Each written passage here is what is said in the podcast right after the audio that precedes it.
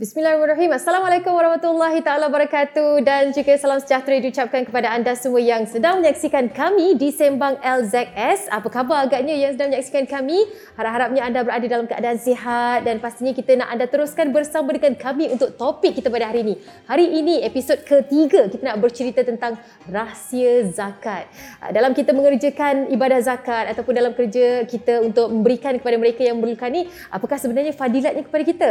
Dan mereka yang men menerima itu apakah fadilat yang mereka terima? Uh, jadi segalanya akan diperhalusi akan diperincikan satu persatu bersama dengan panel tetamu jemputan kita. Tapi sebelum tu bagi mereka yang baru saja mengikuti kami di episod yang ketiga ni tak tahu lagi apakah yang dikatakan dengan Sembang LZS sebenarnya program ini dibawakan khas oleh Lembaga Zakat Selangor untuk meningkatkan lagi kesedaran kita tentang betapa pentingnya tanggungjawab kita sebagai orang Islam untuk menunaikan zakat. Dan bukan itu sahaja anda juga boleh mengetahui pelbagai topik-topik dan juga isu terkini yang ber berkaitan dengan zakat yang kita bawakan kepada anda untuk sama-sama kita tingkatkan kecaknaan kita dan pastinya untuk dimanfaatkan bersama. Baiklah, topik kita hari ini rahsia zakat tapi sebelum tu teruskan bersama dengan kami di Sembang LZS.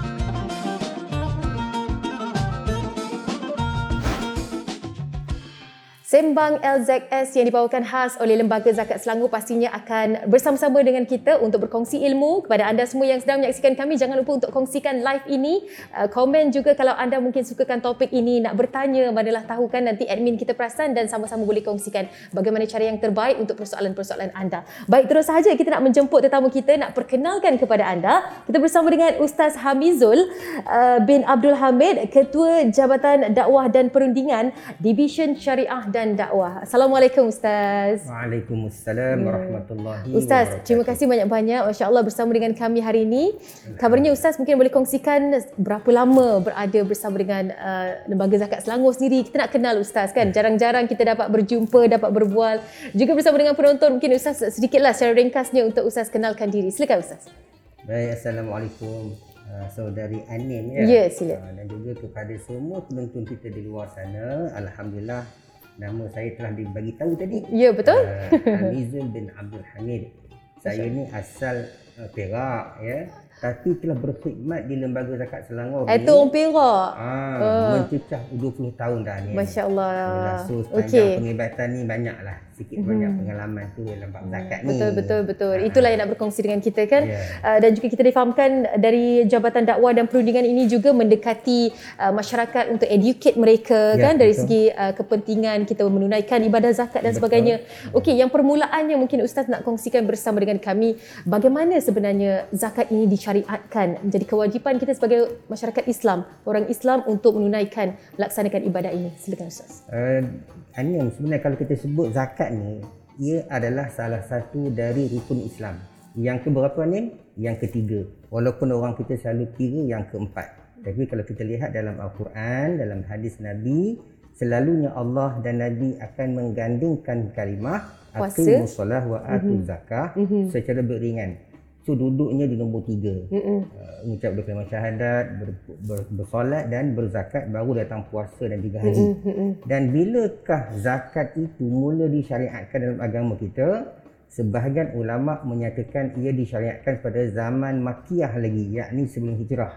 Tetapi jumhur mm-hmm. menyatakan, mm-hmm. tahu jumhur ya, mm-hmm. majoriti. Kebanyakan ha, ulama ya. Ulama mm-hmm. menyatakan zakat ni telah disyariatkan oleh Allah selepas peristiwa hijrah yakni ketika di Madinah tepatnya pada tahun kedua hijrah itulah hmm. permulaan syariat zakat itu diturunkan kepada kita umat Nabi Muhammad dan uh, ketika zakat di Madinah itulah diperincikan uh, berapakah jumlah nak keluar zakat apakah harta yang nak kena keluar zakat siapa yang layak terima zakat dan sebagainya lagi. Ya, ya. Hmm. Dan bila kita bercakap tentang harta yang perlu dilaksanakan um, ke jalan Allah Subhanahu Wa Taala ini inilah antaranya zakat dan juga perbezaannya dari sedekah pula. Ada di antara kita yang masih lagi um, keliru dengan makna zakat dan sedekah. Kadang-kadang mereka dah rasakan dah bagi sedekah ni dah lah. Maknanya kita dah laksanakan zakat. Uh, bagaimana penjelasannya Ustaz? Dia zakat dengan sedekah ni berbeza Anim. Mm-hmm. Zakat ni benda fardu, benda wajib. Tak buat berdosa. Eh, tak buat berdosa, buat dapat pahala. Mm-hmm. Sedekah benda sunat, buat dapat pahala, tinggal tak berdosa. Mm-hmm. Dan lagi satu ibadah zakat mesti menggunakan harta dan jumlahnya ialah jumlah yang tertentu sifatnya. Mm. Kadarnya yeah. 2.5%. Ia telah ditentukan oleh Allah dan Rasul. Tetapi dalam bab sedekah, anda nak bagi berapa banyak pun terpulang mm-hmm. dan tidak ada syarat-syarat wajibnya dan lebih istimewa sedekah ni boleh diberi tanpa menggunakan uh, harta. Hmm. Contohnya Hanim nak senyum dekat saya. Senyuman itu satu sedekah Hanim. Ya, betul. Uh, Hanim jalan-jalan jalan jumpa benda yang menyakitkan di atas jalan. Buanglah ke tepi. Dia. Itu juga sedekah. So kalau kita dah beri sedekah, kita hmm. nak declare itu zakat, itu suatu perbuatan yang tidak tepat. Kenapa kita kita tak tahu pun jumlah yang kita bagi sedekah tu betul ke jumlahnya menepati jumlah zakat? Mm-hmm, betul. Ha, betul. Ada orang jumpa mm-hmm. saya kata ustaz, saya tiap-tiap minggu berzakat. Uh, saya kata hebat kamu ya. Saya pun potong gaji sebulan sekali je. ha, rupanya dia masuk tahu masjid 50 sen, mm. uh, RM1. Mana orang itu tak mau. Itu yang dia, dia kata zakatnya. Dia, dia, dia kena kira sebab apa? Ada orang yang tidak wajib berzakat. Kalau dia berzakat juga, dia kena pastikan perbuatan itu tidak sampai menzalimi ahli keluarga. Mm-hmm. Kerana kalau dia membuat satu perkara yang menzalimi ahli keluarga yang mm-hmm. merupakan tanggungan nafkah wajib bagi bagi dirinya, yeah. takut-takut dia buat dalam keadaan dia berdosa kepada Allah. Yeah, betul? Sebab dalam bab mm-hmm. zakat mm-hmm. Allah sebut wa yas'alunaka madza yunfiqun qul af. Dalam surah Al-Baqarah ayat 219 ya. Kamu mereka bertanya kepada kamu wahai Muhammad, apakah yang perlu kami nafkahkan sebagai zakat? Allah suruh Nabi kita jawab kepada mereka yang bertanya, sahabat-sahabat Nabi, benda yang berlebih daripada keperluan asasi. Mm-hmm. Sebab tu nak berzakat ni perlu ada syarat wajib baru yeah. orang tu layak berzakat. Ya, yeah. itulah ha. datangnya bagaimana kiraannya, bagaimana peruntukan peratusannya. Peratusan 2.5% itu bukan sahaja di, dikeluarkan suka-suka eh. Itu adalah apa yang dikatakan oleh Allah dan Rasul kita. Betul. Bagaimana kita harus kirakan uh, pendapatan kita untuk diberikan kepada mereka yang memerlukan. Betul. Menolak kepada keperluan asasi yang seperti mana Ustaz Betul. katakan tadi. Yeah. Ustaz nak sentuh juga tentang fadilat. Mm-hmm kadang-kadang orang kata fadilat ni bagi mereka yang memberi zakat sahaja. Sebab hmm. bila kita bagi zakat, insya-Allah rezeki diberkati dan sebagainya. Betul. Tapi orang yang menerima zakat ini juga terlepas pandang dengan fadilat zakat ini Ustaz. Kongsikan Ustaz. Baik, ini uh, zakat ni dia both side lah ya. Kepada orang yang memberi dia ada fadilatnya, kepada orang yang menerima pun ada fadilatnya. Saya pernah berjumpa dengan asnaf yang menerima bantuan zakat. Uh, dan amazingly kata orang putih ya. uh, ya. Saya, orang kampung kita. Uh, orang kampung kita ya. Uh, saya bertanya kepada orang dia dia sekarang dia jadi salah satu ikon uh, usahawan asnaf yang berjaya di Selangor. Masya-Allah. Uh, saya tanya dia bagaimana dia bermula untuk berniaga. Dia kata ustaz ketika itu saya datang ke pejabat zakat di Selayang uh-huh. uh, kerana saya dah tak ada tak ada duit nak makan dia kata.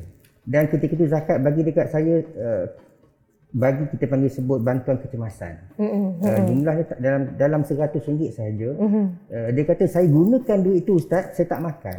Saya pergi beli barang dan saya jual dan daripada modal itulah akhirnya Ani nak tahu sekarang ni dia jadi salah seorang pembekal pakaian terbesar di Selayang di Gombak. Subhanallah. Ya? Asbab jadi asbab mm-hmm. daripada duit zakat yang dia dapat. Bermaksud dekat situ kalau sesiapa pun yang mendapat duit zakat ni kalau dia menjaga betul-betul sebab duit itu duit yang barokah akan membawa manfaat yang besar kepada dirinya. Ya, Dan ya. hari ini ramai sangat anak uh, fakir miskin kita termasuk mualaf yang belajar sampai ke universiti, sampai luar negeri, sampai PhD holder. Ya. Dari doktor perubatan, pensyarah dan sebagainya. So mereka ni semuanya mendapat uh, nikmat keberkatan daripada duit zakat. So mm-hmm. saya nak beritahu dekat sini yang ni ya. Mm-hmm. Yeah. Orang yang bayar zakat of course uh, apa namanya rezekinya dijamin oleh Allah Subhanahu Wa Taala. Mana qasad sadaqatu min mal tidak akan berkurangan harta orang yang memberi zakat. Tetapi orang yang menerima juga dia kena sedar kalau dia amanah, dia amanah dalam memanfaatkan duit zakat. Dia tidak menipu dan dia tidak salah guna duit zakat keberkatan itu juga akan datang kepada diri dia dan keluarga dia hingga dia boleh membawa perubahan yang signifikan kepada diri dan keluarganya. Masya Allah. Ha. Sebab dia menggunakan ke jalan yang benar, Betul. ke jalan yang lebih diberkati kan? Betul. kan. Uh, dan mungkin dia pula yang selepas ini mengeluarkan amount tertentu untuk membayar zakat. Betul. Diberikan pula kepada yang lain. Itulah ya. kitaran kehidupan kita kan? Betul, kan. Ya. Lebih banyak kita memberi, lebih banyak kita diterimanya dan juga uh, bagaimana pengakhiran kita. Kalau Ustaz mungkin nak kongsikan. Kadang-kadang hmm. kita rasa macam um, habislah duit hmm. berzakat ni tiap-tiap tahun nak kena tunggu sampai habis cukup haulnya dan juga kita perlu bayarkan certain-certain mm-hmm. amount dan sebagainya. Sukar kadang-kadang lah ya, certain, tak semua. Untuk mengubah perasaan yang itu merupakan tanggungjawab kepada bebanan. Kadang-kadang mereka rasa terbeban tapi kalau kita ni dah laksanakannya lebih awal, macam mana yang dituntut zakat ni perlu disegerakan. Ya, betul. Kan? Mm-hmm. Macam mana Ustaz tak kongsikan untuk kesedaran kita bersama? Tak tunggu sampai hujung tahun. Kadang-kadang time itulah nak hidupkan rotek, time itulah nak bayar hutang, time tu pula lah sebenarnya zakat kita belum dilaksanakan Masya Ustaz. Allah. Macam mana Ustaz? Bagi komen Ustaz Soalan ni cukup bernas ni. Baru ni pun saya habis uh, kuliah di satu surau ada hamba Allah datang approach saya dan dia concern. Dia kata saya ni baru pencen ustaz. Saya dapat um, uh, EPF satu amount yang besar. Dan boleh saya nak tanya soalan adakah saya wajib mengeluarkan zakat atas CPF saya kata wajiblah uh, sebagai zakat pendapatan. Uh, lepas tu saya simpan duit itu dalam dalam satu akaun.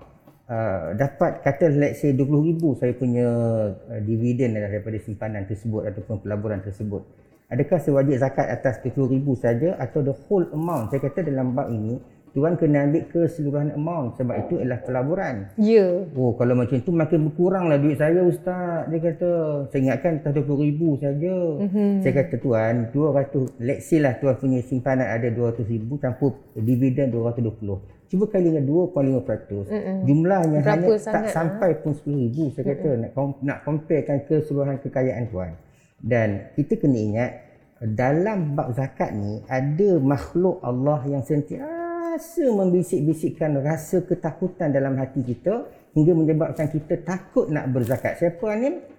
Syaitan. Mhm. Syaitanu ya'idu. Dia berjanji untuk membulak-balikkan yeah, hati kita. Syaitan sentiasa membisik-bisikkan kepada kita kefakiran. Macam Ani sebutlah. Kau bayarlah zakat. Nanti uh, isteri kau nak bersalin tu. Hmm. Ha, duit lagi. Hmm. Kau bayarlah zakat tu. Kereta kau dah nak meninggal rock tax tu. Hmm. Ha, nanti pakai duit lagi. Kau bayarlah zakat. Tu kau tengok anak kau berderet nak masuk sekolah tu. Sebenarnya perbuatan orang tu menahan dirinya daripada berzakat itulah punca kepada kerosakan harta. Dalam bab ini uh, ada hadis yang yang melarang kita mencampur adukkan antara harta yang wajib zakat dengan harta yang tidak wajib zakat. Contohnya Anim ada 100 ribu kali 2.5% maknanya 2,500 wajib zakat tetapi anda tak nak keluarkan, biarkan dia itu bercampur baur, maka itulah punca kepada kerosakan harta orang itu. Mm-hmm. Sebab tu Nabi sebut hasinu amwalakum bizakah. Bentengilah hartamu dengan zakat. Orang yang nak hartanya selamat, dia kena keluar zakat. Mm-hmm. Dan jumlah zakat itu mesti memenuhi kehendak yang telah disyariatkan. Kalau yeah. kita kata uh, seribu, kena keluar seribu, jangan keluar lima ratus. Ya? Maka barulah harta kita akan dibentengi secara sepenuhnya ni. Jadi orang mm-hmm. yang menahan diri daripada memberi zakat ni sebenarnya dia bukan menyelamatkan harta tetapi dia membuka kepada pintu-pintu perosakan harta. Hmm, itulah punca ha. kejatuhan harta yeah. orang yang mungkin ada dinding untuk menyampaikan uh, zakat dan sebagainya. Ustaz, kalau kita ni sebagai uh, anak yatim piatu kan tak ada mak ayah lagi. Kesiannya harta ni. mak ayah ni oh, ada, mungkin hmm. diwasiatkan. Mungkin juga selepas dah umur uh, tertentu 18 tahun, 21 tahun boleh keluarkan KWSP contohnya ya. Yeah. Uh, dan bagaimana dengan harta itu? Uh, tanggungjawab kita sebagai anak untuk melaksanakan zakat dan juga kewajipan-kewajipan yang lain bagi memudahkan urusan ibu bapa kita di akhirat? Okey, dia pertama sekali kalau ibu ayah yang telah meninggal dunia, maka kewajipan anak kepada mereka uh, ada empat yang perlu disegerakan. Yang pertama menguruskan jenazah uh, ibu atau ayah, yang keduanya memastikan semua hutang piutang mereka dilangsaikan termasuklah hutang zakat. Hmm, yang ketiga hmm. barulah menunaikan wasiat mereka dan yang keempat ni hmm. barulah pergi kepada membahagikan harta pusaka mereka kepada semua waris yang berhak hmm. yang kita sebut faraid dan sebagainya. So hmm. yang kedua tadi lepas dah selesaikan pengurusan jenazah dah ke bumi dah orang utara kata sah lerah ya dah selesai semua dah nyandor ke dinding nyandor ke dinding jangan terus pergi ke empat oh macam mana kita nak bahagikan harta pusaka ayah kita ni Mm-mm. no itu perkara yang paling akhir perkara kedua ialah cek dulu bagaimana status hutang ibu ayah kita. setengah orang dia tak ambil tahu. Mm-hmm. So bagi ada orang tanya macam mana kita nak tahu hutang zakat uh, ustaz? Uh, saya pun tak pernah tanya ibu ayah. Itulah sebabnya saya kata kita kena menggalakkan umat Islam membayar zakat secara disiplin di lembaga zakat Selangor. Mm-mm. Sebab Mm-mm. pembayaran itu nanti direkodkan secara tepat. Ya, betul. Anin kalau Anin bayar zakat di zakat Selangor 10 Mm-mm. tahun, Anin boleh datang anytime ke lembaga zakat, print out balik 10 yeah. tahun punya rekod. Yeah. So kita boleh tahu ayah kita bayar zakat sampai bila. Let's say ayah kita meninggal satu hari bulan Oktober baru ni. Mm-mm. Ya. Yeah? Kita telefon zakat Selangor, saya nak semak sejarah pembayaran zakat bapa saya. Kami minta mudah je bagi nombor IC uh, ayah puan kita akan semak. Oh last ayah puan bayar zakat tahun 2020. Hmm. Uh, bulan Oktober. Hmm. Jadi tunggakan uh, itulah. Jadi maknanya masa ayah dia meninggal boleh jadi belum membayar zakat untuk tahun 2021. Yalah. Boleh yalah. jadi sepanjang ayahnya sakit dia tak, yeah, tak sempat yeah. pergi bayar. Mm-hmm. So anak dia tadi kena pull out jumlah yang wajib bayar zakat tu. Contohlah simpanan ayah ada 100,000 kali 2.5% kena pull out 2500 bayar zakat. Ya. Sebab itu ialah kewajipan si ayah yang tertangguh yang hmm. merupakan hutang. Ya. Lepas tu barulah selesaikan kaedah hmm. uh, wasiat ke ataupun hmm. pembagian pusaka kan. Ya. Ini amat penting sekali untuk kita fahami kan. Ya, Kadang-kadang kita terlupa perkara yang kecil-kecil pun kita lupa. Ya. Yalah nak telefon orang lembaga zakat Selangor. Mana kan ingat pada ketika itu. Tapi ini sangat penting. Ya. Kalau tidak yang terseksa dia dia dalam dia lah. anak sedap atas dunia mak ayah kena seksa dia betul, betul. Allah ya. Ustaz ada setengah daripada kita yang menganggap macam kita bayar banyak, kita bagi banyak ni sebab apa kita mengharapkan rezeki yang lebih. Betul. Adakah mentaliti itu boleh kita ada mm-hmm. ataupun sememangnya kita kena menganggap macam mana? Ini merupakan tanggungjawab. Dapat ke tak dapat ke sebab apa kadang-kadang kalau kita kata kita bayar lebih, mesti Allah bagi lebih. Mm-hmm. Buatnya pada ketika itu Allah mungkin tidak bagi dalam bentuk wang, mm-hmm. bentuk yang berbeza mungkin ataupun belum masanya kita dapat rezeki, mm-hmm. kita mungkin akan patah hati, kita akan merasakan ataupun menyalahkan perkara ini. Pendapat ustaz sendiri bagaimana? Dalam Al-Quran uh, memang ada disebutkan oleh Allah Allah dengan jelas tentang perbandingan orang yang menafkahkan hartanya ke jalan Allah maka Allah akan bagi dia gandaan eh, 1 hingga 700 sebab asana bil fi kulli sumbulatin mi'atu habbah. Ada tujuh cabang pada setiap cabang tu ada mi'atu ada mi'atu habbah ada 100 biji. Maknanya uh, 700 ini bagi seringgit Allah akan balas 700 ringgit. Tetapi Allah sebut Allahu yudha'ifu liman yasha. Aku boleh bagi lebih dari itu sebenarnya kalau Allah berkendaki lebih. Ya, ya. Tetapi mm-hmm. jangan kita uh, meletakkan satu persepsi aku bagi seratus, Allah mesti balas tujuh ratus. Mm-hmm. Aku yeah. bagi seribu, Allah mesti balas tujuh puluh ribu. Mm, yeah, uh, tujuh ratus ribu ya.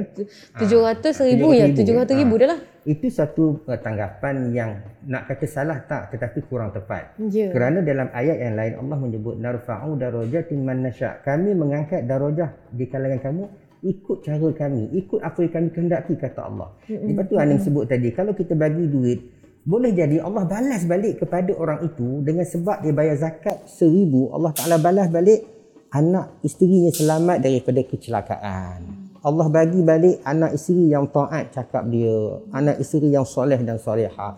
Dia pula jadi suami yang misali, bukan suami yang menyesali ya ni. kan? Ramai uh, yang menyesali kan yeah. sekarang, tapi alhamdulillah kalau dapat yeah. yang itu kan. Betul. Sebab tu kita Betul. kadang kita tanya, nak mana? Nak duit ke anak keluarga sihat? Nak duit ke nak uh, anak isteri yang mendengar kata? Nak duit ke ataupun diri kita diberikan Allah kesihatan yang baik? Kalau Hanim tanya saya, saya nak dua-dua lah kan. Duit Betul lah. nak, kesihatan kita, tu nak kita kan. Kita mesti nak semua nak ya. Ha, cuma tugas kita dekat sini Hanim, amfiqu, keluarkan duit, bagi zakat. Selebihnya Allah akan balas ikut cara Allah Ta'ala. Tapi kita kena yakin setiap perbuatan baik pasti akan dibalas oleh Allah dengan kebaikan. Betul. Saya suka hmm. perkataan ustaz yang yakin tu. Uh, hmm. Selalu kadang-kadang kita pujuk diri kita yakin dengan apa uh, rezeki. Rezeki tak pernah salah alamat. Selalu kita dengar kan. Betul. Tapi cuba kita um, amati betul-betul perkataan itu barulah kita rasa macam kalau mungkin hari ini bukan untuk kita, bukan milik kita, ada yang lain menanti insya-Allah. Hmm. Ustaz, uh, yeah. mungkin nak kongsikan juga bersama dengan penonton semua bagi mereka yang masih lagi ada uh, sedikit skeptikal tentang pembayaran zakat, pengagihan zakat dan sebagainya. Bagaimana untuk hilangkan perasaan ini? Macam Ustaz kata kita sentiasa dibisik-bisik kan. Ya, syaitan itu bisik terus ke hati. Bukan sahaja di telinga kan, dia terus jentik di hati. Ya. Ragu-ragu, skeptikal lagi. Betul ke zakat yang diberikan ini diagihkan kepada mereka yang memerlukan? Betul. Mungkin Ustaz nak jelaskan. Okey, itu memang satu soalan yang favourite Anim kalangan masyarakat. Eh, Tetapi saya nak beritahu satu benda saja. Yang pertama sekali, kalau kita merasa masih was-was, bagaimanakah duit kita dimanfaatkan oleh pihak lembaga zakat Selangor? Caranya mudah saja. Fas'alu ahlal zikri in kuntum la ta'lamun.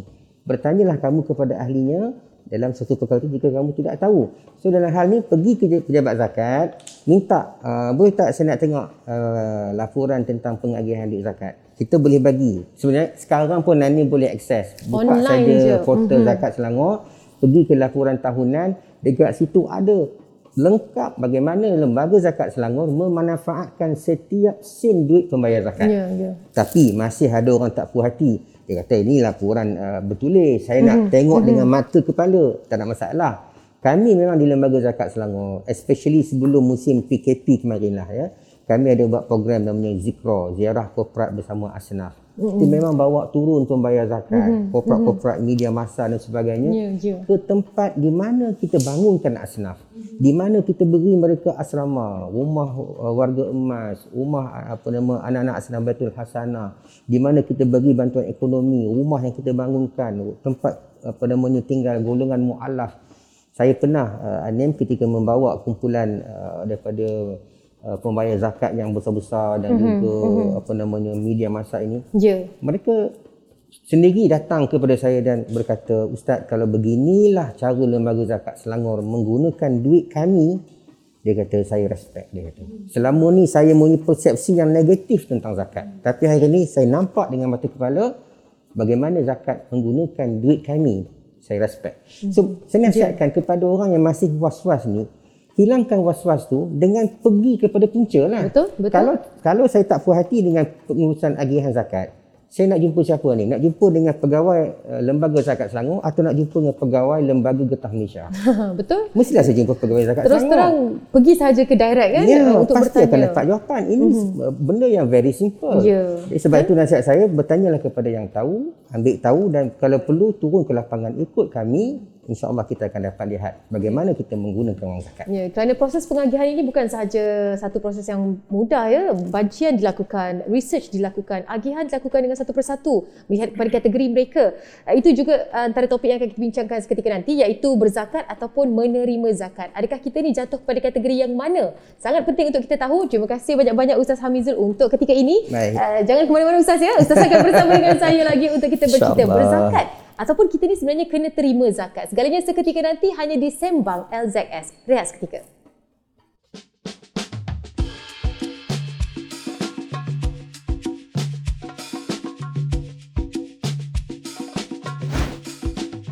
Baik, kembali bersama dengan kami di Sembang LZS yang pastinya dibawakan khas oleh Lembaga Zakat Selangor. Kepada anda yang baru saja menyaksikan kami, terima kasih banyak-banyak uh, share banyak-banyak live ni kepada mereka supaya kita dapat kongsi ilmu, kongsi kecangnahan bersama untuk sama-sama kita tingkatkan kesedaran kita, menjadikan ianya bukan bebanan tetapi tanggungjawab yang kita sama-sama redha untuk lakukan insya-Allah ke jalan Allah Taala.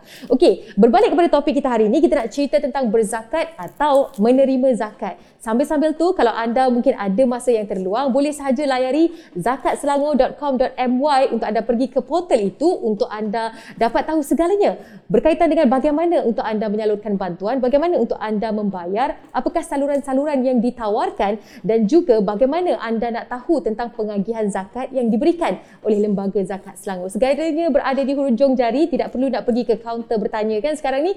Pergi saja ke zakatselangor.com.my untuk ketahui segala informasi yang berkaitan. Kembali bersama dengan tetamu saya di studio iaitu Ustaz Hamizul.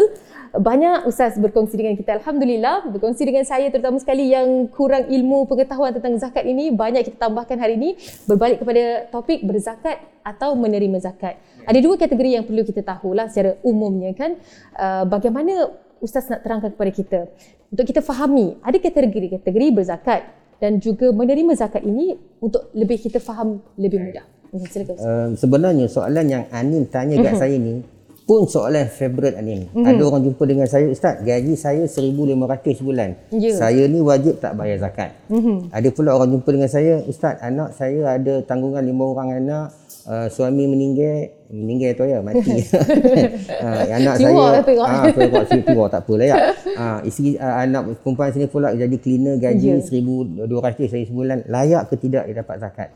Okey, sebenarnya di lembaga zakat Selangor kami telah pun mengguna pakai kaedah penentuan sama ada orang itu layak membayar zakat ataupun dia layak menerima zakat dengan kaedah uh, penentuan had al-kifayah. Pernah dengar ni had al-kifayah? Uh, pernah Had- dengar had di kolom batas. yang ada juga kan dekat Ya. uh, kiraan itu. Kalau kita masuk ke portal lembaga zakat Selangor, orang putih sebut for sure. Ya. Ah, exactly. Ya, betul ke teman sebut tu. Bahasa orang kampung kita tu keluar. Kena mesti jumpa punya lah Betul, had al-kifayah. sebab mm-hmm. benda tu dah common digunakan mm-hmm. di, di di Selangor mm-hmm. dan ia tidak terikat dengan jumlah pendapatan. Secara umumnya had al-kifayah ini ialah had penentuan batas minimum kecukupan. Had itu limit ataupun batas. Kifayah daripada perkataan uh, Arab kafah maknanya cukup. Jadi had minimum kecukupan.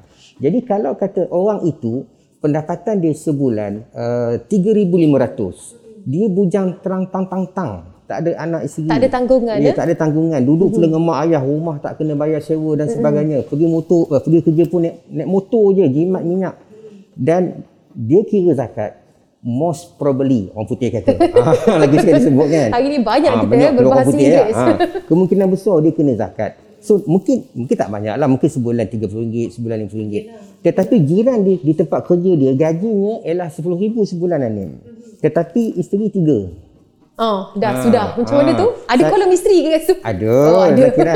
Isteri tiga, anak pula tak banyak lah dalam 18 orang saja. Oh, Allah Akbar. So kemungkinan besar walaupun gaji si A ni Mhm. hanya 3,500, Okey. uh, dia kena zakat. Tetapi gaji kawan dia yang mungkin 15,000 ataupun 10,000, Ya. mungkin kena zakat lebih kurang daripada dia ataupun mungkin tak kena zakat langsung. Sebab dalam kaedah penggunaan had al-kifayah, pertama sekali kita akan melihat kepada jumlah pendapatan isi rumah dan dibahagikan dengan eh, tanggungan isi rumah. Contohnya hmm. katalah si A pendapatannya sebulan dalam Sebenarnya saya boleh tunjukkan kalau kita buka ke portal zakat sekarang ni mm-hmm. Mhm. kita pergi ke bahagian uh, pengiraan had kifayah untuk fakir miskin ya. Mhm. Okey, Dekat sana kita ya. dah tentukan. Uh, orang tanya bagaimana zakat Selangor dapat jumlah uh, RM1078 untuk ketua keluarga kalau rumah yang berbayar ya. Hmm, ya. Ataupun RM690 untuk rumah yang tak berbayar bagi ketua keluarga. Uh, pasangannya RM404. Bagaimana zakat Selangor dapat figure ini? Jawapan dia figure ni kita dapat dengan uh, kita buat kajian lapangan. Hmm, Survey di lapangan, Ya. kita akan interview meng, um, apa namanya masyarakat Islam di Selangor ini dari pelbagai lapisan uh, strata. Ada yang medium, ada yang bawah, ada yang kaya dan kita lihat secara general uh, apakah jenis kepenggunaan harian mereka. Maka sebab tu kita dapat uh, come out dengan Average figure ini. berapa? Ah, hidup lah zakat Selangor maintenance dari tu main itu letak-letak ya. nombor Tak, kita kan? turun buat survey. Ya, sebab tu ya. kita dapat dan figure ni boleh berubah mengikut pada keadaan sosio-ekonomi semasa. Mungkin uh, lima tahun akan datang berubah. Ya. Tetapi hari ini kalau kita lihat dalam pengiraan had kifayah yang ada di dalam uh, laman web zakat Selangor sekarang yang kita guna pakai. Saya bagi contoh untuk menentukan Pak Mat ni dia layak dapat zakat ataupun tak layak dapat zakat. Cuba tengok ya. Untuk diri Pak Mat tu sendiri kita tetapkan RM1078 Okey. sebulan ya. Ini rumah yang berbayar. Katalah mereka bayar sewa ataupun masih dalam pembiayaan dengan bank ya. Dan uh, bekerja dewasa yang bekerja yang tanggungan Pak Mat. Let's say isteri dia bekerja. So RM404. Kemudian Pak Mat ada anak yang lepasan SPM yang belum bekerja. Itu RM181 sebulan.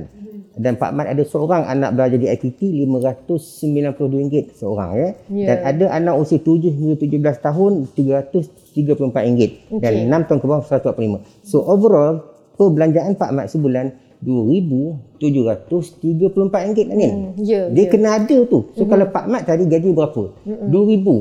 Mencukupi tak RM2,034? Hmm, tak tak sampai cukup lah. pun. Maknanya So mungkin Pak Mat dia- duduk dalam kategori miskin. Mm-hmm. Ha, itu dia kita. menerima zakat Dia layak ya? menerima bukan zakat. berzakat. Ha, dia. Ha, jadi mungkin anda tidak nampak lagi secara keseluruhannya kerana kita tidak menunjukkan dari paparan skrin. Tapi tak apa nanti kita ada segmen di mana Ustaz akan sekali lagi menunjukkan apakah kategori-kategori yang berada di Yahat Al-Kifayah yang dimaksudkan oleh Ustaz sebentar tadi. Macam tadilah kita tahu bahawa ini antara yang perlu kita fahami sebab kategori kita yang mana jangan pandai-pandai tolak tambah tolak tambah eh saya memang tak layak nak bayar zakat ya. Kadang-kadang ada macam itu Ustaz ya. Ya, Elak-elak bayar zakat. Ini kesedaran kita bersama. Saja bergurau, saja bercanda untuk kita sama-sama tingkatkan kita punya kesedaran. Kan Ustaz? Baik. Baik Ustaz, bagaimana sebenarnya kalau dikatakan tentang berzakat ini dapat memberi ataupun membantu penerima Uh, penerima zakat itu dari segi bagaimana? Kadang-kadang kalau kita kata kita dah laksanakan tugas ni, uh, kita dah bantu dah uh, orang-orang susah ni. Adakah kita dapat kepastian itu ataupun untuk kita fahami lebih tenang, lebih faham konsep itu mungkin Ustaz nak jelaskan bersama dengan kita. Baik, pertama sekali kita nak mengenal pasti orang susah ni Anim. Uh, susah. Bukan Ya, senang susah. ya. Sebab pengalaman saya sendiri, ada kita nampak physically dia datang ke pejabat zakat. Saya ingatkan dia nak minta bantuan zakat. Mm-hmm. Pakai kain pelekat, mm-hmm. lusuh, kain baju baju Melayu lusuh, kopiah Ya. pun eh macam budak rupa berkarat je kopiah ni kan.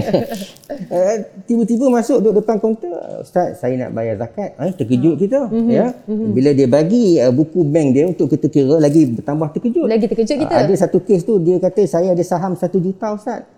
Ah ni gaya pakaian macam Ya, pak cik don't nak minta. Ya, cover. sebab Orang tu kita kata. kita nak kenal pasti orang ni layak ke Betul. tak layak, tidak boleh scan dengan mata kasar. Betul. Hatta Superman pun tak boleh scan ni. Betul. Dia pe- kena pergi kepada seperti apa yang Nabi ajar da- dalam hadis sahih Imam Muslim. Uh, Nabi bagi tahu kepada Qabisah bin Mukharib Al-Hilali, kamu kena turun ke lapangan dan kamu kena hire orang di tempat itu sebagai saksi kamu. Sebab itu dalam kes untuk uh, mengenal pasti orang miskin, zakat Selangor kami melantik Amil Qoryah ni. Amil Qoryah ni akan memastikan, membantu kami mengenal pasti orang ni betul miskin ke tak miskin. Sebab ada orang kadang dia menipu. Ada orang sembunyikan maklumat. Dia tak kisah sebenarnya Nabi sebut man ghasyana falaysa minna. Orang yang menipu untuk dapat zakat ni dia bukan dari kalangan kami kata Nabi. Tapi ada orang sekarang ni tak kisah, dia janji dia dapat duit. Yalah. Dan perbuatan menipu ni memang satu dosa lah ni. Hmm, betul, Tapi kita tak nak membiarkan orang tipu kita bulat-bulat sebab bila Ani bayar zakat kepada lembaga zakat Selangor menjadi kewajipan kepada kami untuk memastikan amanah duit zakat Ani itu sampai kepada asnaf yang Ya, berhak. ya. Mhm. Maka kita ada ada dia punya uh, standard operation procedure, kita ada uh, apa ni standard tertentu untuk nak mengenal pasti Ya, kedudukan ya. asnaf itu. Betul. Menjadi kewajipan juga pihak lembaga zakat Selangor kan untuk mengenal pasti asnaf ni sebab apa kalau kata zakat tu diberikan kepada mereka yang asnaf barulah zakat. Betul. Kan kalau tidak diberikan kepada asnaf itu takut nanti lain pula dia punya keutamaan. Di dalam dalam mazhab Syafi'i ni uh-huh. uh, apabila orang itu membayar zakat dan zakat itu tidak sampai kepada asnaf yang ber- berhak maka pemberiannya itu tidak dikira sebagai zakat. Hmm, itu yang kita khawatir. Maknanya dia masih lagi berhutang kepada Ya, Allah. Itu yang kita khawatirkan. Betul. Besar sebenarnya tanggungjawab bukan sahaja lembaga zakat ini menjadi orang tengah Ya. tapi lembaga zakat Selangor ni perlu mengenal pasti kewajipan-kewajipan yang perlu Ya, dilakukan untuk betul. membantu mereka yang memerlukan. Um, bagaimana kita nak memupuk budaya zakat dalam kalangan kita? Tapi dari segi um, uh, pendapatan daripada pihak lembaga zakat Selangor sendiri, adakah kita semakin lama semakin sedar tentang uh, perlunya membayar zakat melihat kepada trend pembayaran zakat masyarakat Malaysia? Ya, Alhamdulillah Nim, uh, lebih kurang 19 tahun saya berkhidmat di Zakat Selangor, saya melihat trend kesedaran tu makin bertambah. Uh, cuma dekat sini ada sedikit isu iaitu sekarang ni timbul satu gejala orang dia dia dia teringin nak bayar zakat tapi tak nak bagi kepada lembaga zakat Selangor. Uh, malah ada yang jumpa dengan saya minta tolong kira zakat je. Lepas tu tak nak bayar dia kata saya suruh tak kira je bukan nak bayar dia kata. Allah. Ah, saya kata habis tu tuan nak bagi kat mana ni? Ah, saya dah ada dah list saya ustaz, termasuklah nak bagi pada adik-beradik saya, mak penakan, puak penakan, su- surau, kampung, bla bla bla. Sebenarnya perbuatan Macam gitu pula, eh? mengagihkan zakat ini secara personal ini, ini, ini satu benda yang tidak digalakkan dalam fatwa ya. Malah fatwa kita menyebut ya di Selangor tahun 2007 fatwa uh, menyebut mengagihkan zakat secara persendirian tanpa melalui badan zakat seperti lembaga zakat Selangor. Perkara itu sah jika sampai kepada asnaf yang betul yang berhak. Maknanya kalau dia bagi tak sampai tak sah ya. Mm-hmm. Tetapi mm-hmm. walaupun sah di, dikira perbuatan itu berdosa ni. Sebab apa berdosa? Kerana bercanggah dengan perintah ulil amri.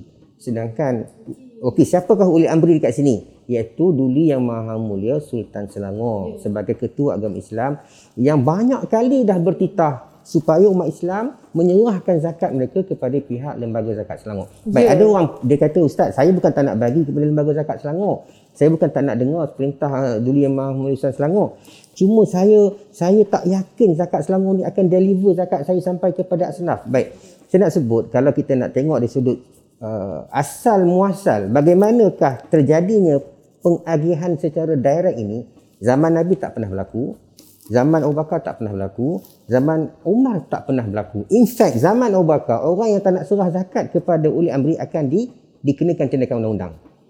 Jadi, di mana berlakunya? Zaman Sayyidina Osman bin Affan. Apakah illah? Tahu illah ya, bahasa uh, kalau kita belajar fiqah, jumpa illah. Illah tu alasan. Tahu tak alasan kenapa Osman membenarkan umat Islam bagi zakat sendiri? Osman membahagikan zakat kepada dua. Satu harta batin, satu harta zahir. Lagi yang paling nak dengar. Ya, Tapi sebab dia dia dah sebut. jadi aha. Ha, saya, saya, saya simplifikan ini mm-hmm. untuk orang awam faham kan. Harta batin ni harta yang tak boleh nampak. Tapi hanya diketahui oleh pemiliknya dan orang lain yang diberi tahu. Contohnya saya ada simpanan 4 juta. Siapa pun tak tahu. Mm-hmm. Tapi saya kaburkan ni. Anim, saya ada 4 juta. Itulah harta batin. Mm-hmm. Jadi dalam bab harta batin ni, kalau ketika itu ada maklumat sampai kepada pemerintah Osman dalam kalangan amil zakat yang tidak amanah dalam menjaga harta, harta zakat. Maka Osman beri kebenaran kepada pemilik harta batin, mereka boleh menyalurkan sendiri zakat mereka kepada asnaf. Tapi kita kena ingat, hanya kepada baik-baik. Perintah tu datang zaman Osman, umat Islam zaman Osman dengan zaman sekarang beza tak ni? Beza kan? Mereka zaman dahulu, golongan sahabat, tabi'in, tabi' tabi'in yang faqih tentang agama. Yang amanahnya sangat tinggi berbanding dengan zaman sekarang. Jadi, ilah tu datang keharusan memberi zakat sendiri tu kerana ada isu zakat tak sampai kepada asnaf. Sekarang ni saya nak tanya dekat ni, dekat Selangor, ada tak isu tu? Pastinya lah. Tak ada lah isu tu. Tak timbul isu Ya, ya. zakat tak sampai. Bila tak timbul isu zakat tak Laluannya. sampai, kenapa kita masih lagi nak bagi zakat sendiri? Sedangkan zaman Nabi tak pernah berlaku, zaman Abu Bakar tak pernah berlaku, zaman Osman tak, zaman Umar tak pernah berlaku. Jadi sebab itu kita kena balik dalam bab fatwa ni kita kena tengok fatwa semasa. Memang fatwa Osman tu berlaku tapi fatwa Osman tu tahun bilion ni. Tak boleh nak dibandingkan. 1400 tahun silam. Mm-hmm. Sekarang ni fatwa sekarang suruh kita bayar zakat kepada amil yang dilantik oleh Amirul Mukminin.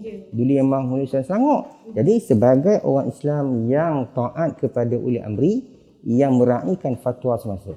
Kita bayar kepada lembaga zakat Selangor. Dan untuk menghilangkan keraguan, keraguan, kewaswasan kita, rasa duk-dak-duk-dak, libang libu kita orang tengok ya. Betul kita betul sampai, saya dah kabur tadi Hmm, ya. pergi ikut program-program agihan zakat. Mhm. Turun Bertanya padang. kepada mereka. Saksikan sendiri saksikan bagaimana sendiri bagaimana kita mengagihkan zakat. Dan difahamkan juga macam sekarang ini pengagihan zakat diagihkan bukan sahaja kepada yang asnaf, kepada yang fakir miskin, Hmm. tapi bagi mereka yang kategori-kategori memerlukan juga. Mungkin Ustaz nak kongsikan bersama dengan kami bagaimana pembahagian pengagihan zakat-zakat itu dilakukan kepada mereka yang memerlukan itu. Mengikut kategori apa yang perlu kita fahami? Baik, dia lapan golongan disebut oleh Allah Taala dalam Al-Quran surah At-Taubah ayat uh, 60. Sebenarnya ada ada kisah di sebalik penurunan ayat itu Anim. Uh, ayat 58 surah At-Taubah berlaku satu peristiwa yang mana uh, selepas peperangan Hunain Nabi tengah mengagihkan harta. Sebahagian pendapat menyatakan harta zakat, sebahagian pendapat menyatakan ia adalah harta rampasan uh, perang Hunain. Tetapi ceritanya itulah harta sedekah ya. Maka ketika Nabi tengah mengagihkan harta itu datang seorang laki-laki yang disebut dalam hadis sahih Bukhari sebagai namanya Zulkhuwaisiyah. Dan laki-laki ini telah menempelak Nabi dengan mempertikaikan agihan yang dibuat oleh Nabi dengan berkata wahai Muhammad berlaku adillah kamu dalam pengagihan harta maka Nabi marah kepada laki-laki ini uh, dan Nabi telah uh, mengeluarkan satu perkataan uh, yang yang kalau saya gunakan kalimah tu sekarang kepada asnaf saya ingat jadi viral satu dunia ni. Tetapi Nabi marah kepada lelaki itu kerana keceluparan mulut dia mempertikaikan uh, agihan zakat yang Nabi buat. Ya, ya. Nabi kata kepada dia wailak. Wailak ni maksudnya celakalah kamu, ya. Kalau aku seorang nabi lagi rasul kamu kata tidak boleh berlaku adil, maka pada pandangan kamu siapa lagi orang yang boleh berlaku adil? Jadi lanjutan daripada peristiwa itu disebut asbabun nuzul, sebab-sebab turunnya ayat. Maka turun ayat 60 surah At-Taubah yang mana Allah mengiktiraf perbuatan Nabi dan Allah turunkan siapa sahaja yang boleh terima zakat. Selain daripada kumpulan ini, walaupun seluruh du- manusia atas dunia kata dia layak, kalau dia tak masuk dalam lapan kumpulan ni, dia tidak akan layak. Siapa? Innama sadaqat lil fuqara wal masakin wal amilina 'alaiha wal mu'allafati qulubuhum was riqab wal gharimin wa fi sabilillah wa ibnis sabil. Lapan. Nak perlu terjemah ke? Ber- Perlu, Ah, perlu, perlu, ya. sangat-sangat perlu ya Ustaz ya. Untuk fahaman kita sangat perlu. Fakir. Yang pertama fakir. Fakir. Fakir ni lebih betul miskin lah. Ya. Yang kedua miskin. Miskin ni dia okey sikit daripada fakir. Tapi tetap miskin juga. Ya. Selalu kita gabungkan kedua. Tapi dalam dalam fiqah dibahagikan uh, beza. Ya. Ha, fakir lebih teruk daripada miskin. Kemudian eh, yang ketiga, amil. Saya amil. Ya. Amil zakat. Yang layak juga makan harta zakat. Ha, ni ramai orang tak tahu ni. Sebab tu bila kami Lembaga Zakat Selangor uh, buat bangunan lawa, orang marah. Ni pakai duit zakat lah ni. Hmm, yelah. Beli kereta lawa sikit. Ha, ni pakai duit zakat lah ni. Ya, Sampai ada yang telefon saya dekat jabat zakat. Marah kerana kami buat kalender cantik. Je, je. Saya kata kenapa tuan marah? Yalah sebab pakai duit zakat. Kalau pakai duit penaja saya tak marah. Saya kata sebelum tuan nak marah, saya baca ayat Quran boleh. Innamas sadaqat lil fuqara wal masakin wal amilina 'alaiha. Sebenarnya zakat itu untuk siapa? Untuk fakir, untuk miskin dan para amil yang menguruskannya. Sekarang ni Allah bagi kami kebenaran pakai duit zakat. Tiba-tiba tuan marah. Tuan bukan marah kepada kami. Tuan marah kepada Allah. Meninggal terus dia. Ya. Tak meninggal. Senyap. dia dia, lah dia dia, bercakap benda yang dia tak tahu sebab tu fas alu tanyalah kamu jangan terus marah ya yang keempat uh, wal mu'allafati qulubuhum golongan mu'allaf yang dilunakkan hati mereka kepada Islam yang kelima wa firqab golongan hamba yang terbelenggu yang keenam uh, wal gharimin orang-orang yang berhutang yang ketujuh uh, wa fi sabilillah orang yang berjihad di jalan Allah dan yang kelapan ibnu sabil wa ibni sabil orang-orang yang stranded yang terkandas dalam permusafiran mereka Ya, itulah kefahaman Itulah. kita ni perlu tinggi dan perlu Ya. fahami sebenarnya. Uh, bukan saja golongan yang kita selalu dengarkan asnaf, fakir miskin. Itu saja yang layak menerima. uh, itu antara perkongsian yang sempat kita bawakan kepada anda. Berzakat ataupun menerima zakat sangat-sangat penting untuk kita fahami.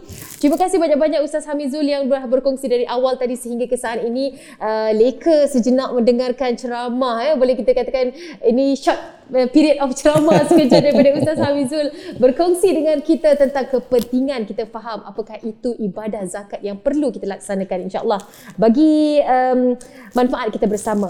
Kita nak rehat seketika kembali selepas ini kita nak akan uh, kongsikan pula tentang permohonan bantuan zakat Selangor. Seperti mana yang kita janjikan tadi, kita nak kongsikan kepada anda bagaimana untuk anda mengetahui cara untuk anda memohon dan anda untuk tahu dari uh, sudut penggunaan aplikasinya bagaimana untuk anda kategorikan sama ada boleh menerima zakat ataupun sebaliknya. Okey, seketika nanti kita akan sambung perbualan kita bersama dengan Ustaz Hamizul di Sembang LZS.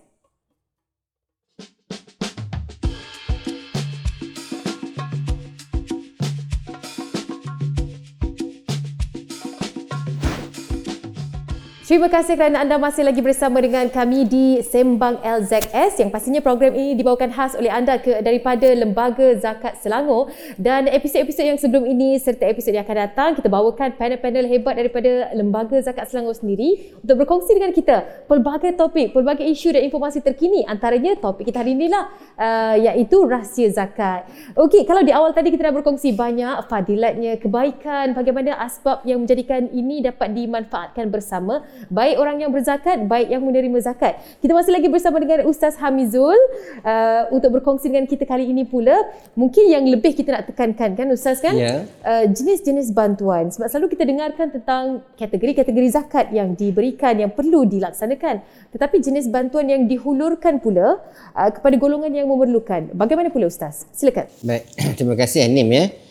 Eh, Kepada tuan-tuan dan puan-puan yang ingin mengetahui apakah bantuan zakat yang disediakan kepada 8 kategori asnaf tadi, asnaf fakir, miskin, mu'alaf, warimin, riqab, fi sabilillah ibn sabil tu. Mm-hmm. Kecuali amil lah, amil kita dah tak ada bantuan lah. Kita kita ambil daripada Yalah. apa portion kita itu mm-hmm. untuk kegunaan amil.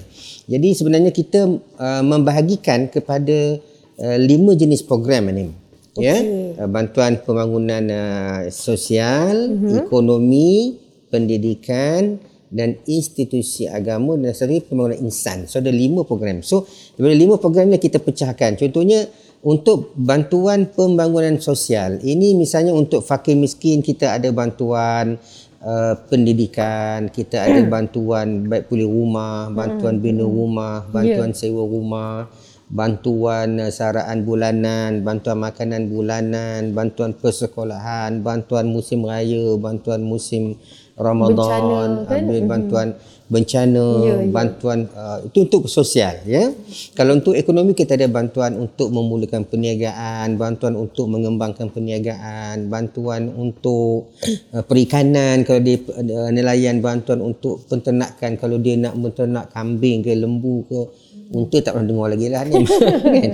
Ha, nah kita ada juga bantuan uh, apa namanya uh, uh, untuk bina uh, buat bengkel bengkel bengkel kereta uh, untuk muslimah ada yang buat bengkel uh, spa gebu entah benda lah eh, Yelah. yang untuk ekonomi eh Ya, dan kita ada juga untuk pembangunan pendidikan ha, ini kita taja anak-anak asnaf kita asnaf fakir dan miskin uh, di Selangor ni sangat istimewa mereka dah ditanggung oleh zakat daripada pendidikan prasekolah lagi ni sampai ke universiti. Mm-hmm. Selagi mana ibu dan bapa mereka masih berada dalam kategori asnaf fakir miskin dan mualaf, anak-anak mereka jangan bimbang kita akan tanggung sampai ke PhD. Hmm, ya.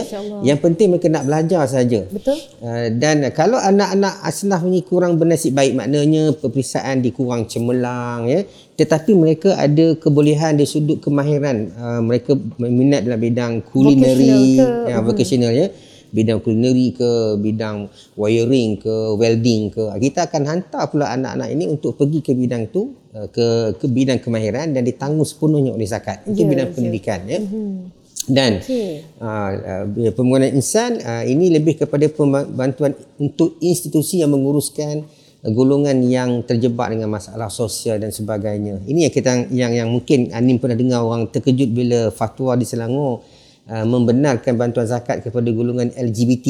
Pernah Ya, menjadi ya, isu pernah- pernah dahulu menjadi ya. isu juga. Uh, mungkin orang duk fikir kita ambil duit zakat kita bagi kepada golongan LGBT. Bukan Mhm. macam tu. Kita akan menyalurkan dana zakat kepada institusi yang memulihkan golongan LGBT ni ya. Ya, ya. Dan kita juga ada bantuan untuk institusi agama lah untuk sekolah, untuk apa namanya pembangunan madrasah tahfiz, untuk pembangunan uh, baik pulih masjid dan sebagainya. Itulah antara bentuk bantuan yang disediakan di uh, itu zakat dia. Selangor. Antara bantuannya itu pastinya tidak mahu ada yang ketinggalan kan. Betul. Kalau boleh nak segenap aspek dan juga dah semua daripada antara kita masyarakat-masyarakat yang memerlukan terutama sekali Ya. kita dapat santuni kita dapat bantu dengan uh, cara menghulurkan pengagihan zakat dan sebagainya. Baik, sedikit kita nak kongsikan bersama dengan anda semua. Kalau tadi kita dah dengarkan Ustaz uh, Hamizul berkongsi kan jenis-jenis bantuan. Inilah dia kata-kata uh, terima kasih penghargaan daripada mereka yang pernah menerima zakat dalam kalangan pelajar dan sebagainya. Jom sama-sama kita saksikan. Ucapan saya kepada pengeluar zakat Selangor di sana saya mengucapkan banyak-banyak terima kasih dan terima kasih sangat-sangat kerana terus menerus untuk membayar zakat di Selangor dan juga membantu pelajar-pelajar asnaf dan juga keluarga-keluarga yang fakir miskin uh, di luar sana. Terima kasih. Pada pembayar zakat Selangor, saya ucapkan terima kasih juga kerana hasil duit diorang ni saya boleh berdikari sendirilah. InsyaAllah saya akan jadi pembayar zakat tu. Terima kasih atas dorongan, sokongan yang dibagi pada keluarga saya. Saya ucapkan ribuan terima kasih yang teramat sangat dan terima kasih juga pada yang menguruskan yang membantu saya dalam permohonan untuk bantuan zakat. Terima kasih sangat-sangat. Jadi kita nak berterima kasih kepada anda semua yang sedang menonton kami, pengeluar-pengeluar zakat yang bertanggungjawab melaksanakan pembayaran zakat dan sebagainya. Inilah dia uh, impak yang anda lakukan sebenarnya dengan saluran bantuan yang dilaksanakan uh, Lembaga Zakat Selangor ini menjadi orang tengah, menjadi asbab untuk mengagihkan bantuan yang dikeluarkan oleh pengeluar zakat kepada mereka yang memerlukan. Apa yang mereka sampaikan, ucapan terima kasih, melangsungkan kehidupan kan Ustaz, pastinya ini amat bermakna sekali Betul. melihat kepada bagaimana mereka boleh survive Ya. di dikatakan asbab lah kan bantuan yang dihulurkan kepada mereka ni. Ustaz, uh, dalam kalangan kita mungkin ada yang masih lagi uh, confused ataupun keliru sama ada kita ni rasa hidup ni dah susah. Rasa ni sukar untuk kita meneruskan kehidupan. Ya. Tapi adakah kita ni sebenarnya layak ataupun tidak menerima bantuan Ya. ataupun menerima zakat dan cara permohonan dia pun satu yang perlu diambil kira. Ya. Mungkin hari ini uh, bersama dengan penonton-penonton Lembaga Zakat Selangor yang sedang menyaksikan kami nak berkongsi uh, Ustaz nak tunjukkan bagaimana cara mereka untuk mengetahui status ya. Yang pertama sekali anda perlulah pergi ke laman web kami iaitu di za- zakatselangor.com.my klik sahaja di bahagian info zakat. Sekali lagi saya ulangkan anda boleh sahaja pergi ke zakatselangor.com.my pergi ke info zakat dan pergi ke kalkulator kelayakan asnaf. Okey, kita akan bermula stepnya daripada situ. Dan pergi saja ke portal kami zakatselangor.com.my info zakat dan anda boleh pergi ke kalkulator kelayakan asnaf. Baik, bersama dengan Ustaz Hamizul nak berkongsi. Baik. Sambil-sambil tu boleh saksikan di paparan skrin. Silakan Ustaz. Terima kasih Anim. Okey, kepada mereka yang nak tahu adakah saya ni layak atau tidak menjadi asnaf, maka kita telah menyediakan satu kaedah mudah, uh, kalkulator untuk menentukan kelayakan asnaf fakir miskin. Kalau lihat dekat kal- kalkulator tu dia ada di atas sekali tu pendapatan keluarga sebulan. Maksud pendapatan keluarga ni Anim, kalau di rumah tu ibu dan bapa bekerja kena combine lah. Eh, jangan uh, ayah pendapatan uh, seribu, mak lima ribu tak, tak, tak combine. Kira pendapatan ayah saja. Uh, tu cerah masa depan namanya. ya.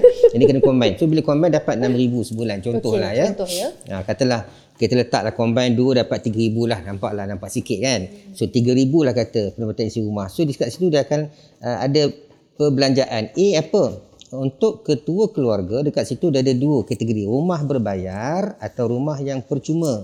Kalau rumah berbayar ni contoh sewa masih dalam uh, pembiayaan dengan bank. Tapi kalau rumah percuma ni rumah pusaka ataupun rumah orang bagi duduk free kan. So kalau rumah tu rumah berbayar untuk ketua keluarga sahaja RM1,078 sebulan. So dekat hujung tu dia ada uh, bilangan tu letak satu saja. Okey, mungkin Ya, Ustaz boleh tunjukkan tekan di situ Ha, juga. saya tekan je. Ha, Ha, letak contohnya. satu. Ha, memanglah Ah, ketua, ketua, okey, ketua keluarga tu, selalunya suami satulah mana ada suami dua kan. Betul, Ha, pelik pula nanti. Ha. Mhm. Kemudian A2 dewasa berumur 18 tahun ke atas. Ini ialah untuk kalau isteri tadi bekerja, kita letak satu juga situ. Walaupun bilangan dia sampai 10, jangan letak 10. Mana ada isteri sampai 10. Paling 34 orang kan. Segam nanti. Ha kan ha, cerah masa depan lagi sekali. So kemudian dewasa berumur 18 tahun ke atas tidak bekerja. Ini misalnya kita ada anak yang lepas SPM tapi tak bekerja lagi, belum masuk universiti lagi tapi dalam tanggungan kita, let's say lah ada dekat sini katalah ada uh, dua orang lah kita kata. Eh dua orang. Tadi saya lupa letak uh, pendapatan isi rumah kita bubuh 3000 lah ya. Ini yang perlu anda gabungkan ya, pendapatan Ya. suami, isteri ataupun siapa yang menyumbang pendapatan Ya. terhadap keluarga. Kemudian anak belajar di IPT. Ha, kita ada berapa orang anak belajar di IPT? Katalah uh, orang tu ada dua orang juga. So dekat situ letak dua. Kemudian anak yang berusia 7 hingga 17 tahun. Maknanya sekolah darjah 1 sampai tingkatan 5. Ya. Okay, let's say dia ada di sini katalah tiga orang ya. Tiga orang. Kemudian anak yang tidak bersekolah, yakni umur 6 tahun ke bawah. Katalah dia ada anak uh, yang tidak bersekolah dua orang. Uh, produktif juga Pak Mat ni ya. Ah tu kan ramai anaknya kan. Hmm. Saya baru, baru buat kira-kira ramai anaknya ya. Itulah Eh, tapi alhamdulillah terkejut. rezeki Ah, rezeki anak terkejut. juga Selalu, Ustaz. Selalunya uh, memang begitulah. ya. Okey. So Okey. dekat situ kita dapati kalau di sudut ni pendapatan Pak Mat 3000 ya dan uh, perbelanjaan yang diperlukan oleh Pak Mat base kepada uh, figure yang telah disediakan oleh Lembaga Zakat Selangor Pak Mat perlukan RM4,320. So dekat bahagian B tu kalau kita tengok uh, dia ada uh, tambahan. Tambahan ni apa? Maksudnya kalau ada dalam kalangan ahli keluarga yang berkeperluan khusus contohnya anak yang uh, OKU Hmm, OKU. uh, ataupun uh, pasangan OKU pun tak kisah ya. Uh, ataupun anak yang masih perlu dihantar ke rumah penjaga uh, kan okey. ataupun anak yang uh, tanggungan yang sakit kronik ya. So kalau ada adalah so dalam kes ni kita anggap tak adalah. Kita anggap uh, kalau Pak Mat ni tak adalah kes-kes yang tambahan ni. So dekat situ kita dapati uh, jumlah keperluan had kifayah Pak Mat RM4,320. Ini yang diperlukan oleh Pak Mat sebulan. Sedangkan uh, pendapatan yang diperolehi gabungan antara Pak Mat dan isteri tadi hanya RM3,000.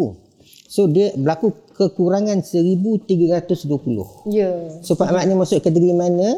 Masuk kategori miskin. Ya. So Pak Mat layak untuk mendapat uh, bantuan zakat sebenarnya. Itu secara sepintas lalu lah. Cuma kalau dalam kes yang real, uh, tidak sekadar kita hanya me- mengambil kira pengiraan di dalam kalkulator ini sahaja. Okey. Kerana pihak Amil Qaryah yang dilantik oleh Amil Zakat, uh, yang dilantik oleh Zakat Selangor di Ya. kampung-kampung, maka pihak Amil Qaryah ini juga akan mengambil kira uh, bagaimana keadaan orang tu sebenar. Mm-hmm. Contohlah kalau dalam dalam dalam borang ni dia declare pendapatan isi rumah dia sebulan 3000. Ya. Tapi bila kita pergi rumah dia tengok TV 50 inci ada 3.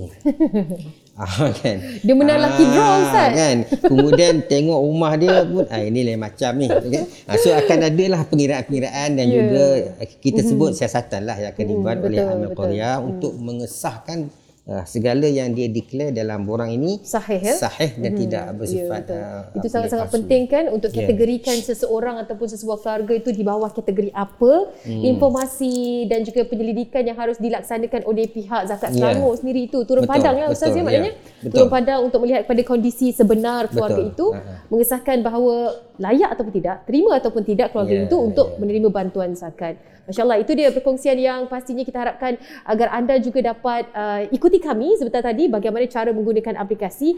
Uh, lagi sekali saya kongsikan bersama dengan anda zakatselangor.com.my mudah saja pergi ke info zakat kalkulator uh, keluarga asnaf tadi eh kalkulator asnaf untuk anda carikan sama ada anda layak ataupun mungkin uh, berada pada kategori yang mana. Okey, itu antara perkongsian je. Mungkin Ustaz nak kongsikan juga bersama dengan kami apakah um, nasihat ataupun mungkin uh, bagi mereka yang dah tahu mereka ni berada pada kategori yang miskin. Seterusnya, apakah tindakan yang sepatutnya mereka lakukan untuk permohonan? Baik. Uh, apabila kita merasakan sama diri kita ni layak ataupun kita melihat jiran sebelah rumah kita layak, maka ada beberapa tindakan yang boleh kita lakukan. Yang pertama, konfirmasi dengan kaedah mengira ini. Tapi kalau kita tak pandai ataupun kita punya uh, telefon datanya tak laju, tekan hari ni 4 minggu kemudian baru terkeluar websitenya. Allah. Ah, teruk benar handphone kita tu ya. Maka cara yang paling mudah ialah kita cari amil qaryah. Amil Qurah ni apa? Pembantu amil kampung, pembantu amil tempat kita tinggal. Sebab Zakat Selangor telah merekrut 2000 orang lebih pembantu amil Qurah di seluruh negeri Selangor ni dan tugas mereka ni apa? Untuk membantu Zakat Selangor mengenal pasti calon-calon asnaf fakir miskin di kampung mereka, di di kawasan mereka tinggal. So berjumpa dengan pihak uh, Amil Korea ini ada borang yang disediakan dan pihak Amil Korea akan membencian terus kepada mereka dan lepas tu nama mereka akan dibuat naik kepada pihak zakat Selangor lah. Mereka juga boleh kalau misal kata tak tahulah di mana Amil Korea sebenarnya di masjid lah. Di masjid atau di surau. Tapi katalah dia dia dah lalu depan pejabat zakat. Boleh tak dia nak pergi terus ke pejabat zakat? pun boleh ya pergi jabat zakat Selangor pun boleh kita boleh bagi borang cuma sekali lagi kami akan memastikan Amil Korea terlibat dalam mengesahkan maklumat tersebut Ya, ya. Ha, itu Pengesahan uh, maklumat dan juga info tu amat penting Ya, kan betul. untuk rekod dan juga bagaimana penyaluran ataupun pengagihan bantuan zakat itu akan dilakukan. Terima kasih banyak-banyak Ustaz Ya. berkongsi dengan kami banyak sebenarnya selama satu jam. Uh, hari ini saya seorang sahaja ada tetamu istimewa untuk sepanjang sembang. LZS kita. Uh, sekali lagi kita nak ucapkan terima kasih banyak-banyak kepada Ustaz Hamizul Abdul Hamid, uh, Ketua Jabatan Dakwah dan Perundingan Division Syariah dan Dakwah berkongsi dengan kita informasi daripada awal sampai akhir tentang rahsia zakat. InsyaAllah kita harapkan perkongsian hari ini dapat dimanfaatkan bersama. Pastikan anda ikuti kami di episod-episod yang seterusnya iaitu episod akan datang. Kita nak bawakan tentang topik ataupun informasi yang terkini lagi. Turunkan komen anda jika anda mungkin nak ajukan sebarang idea, syorkan sebarang pandangan berkaitan dengan topik kita semasa siaran langsung sedang berjalan. Okey, terima kasih banyak-banyak kepada anda semua sehingga berjumpa lagi di episod yang seterusnya. Teruskan menyokong kami di Sembang LZS. Assalamualaikum.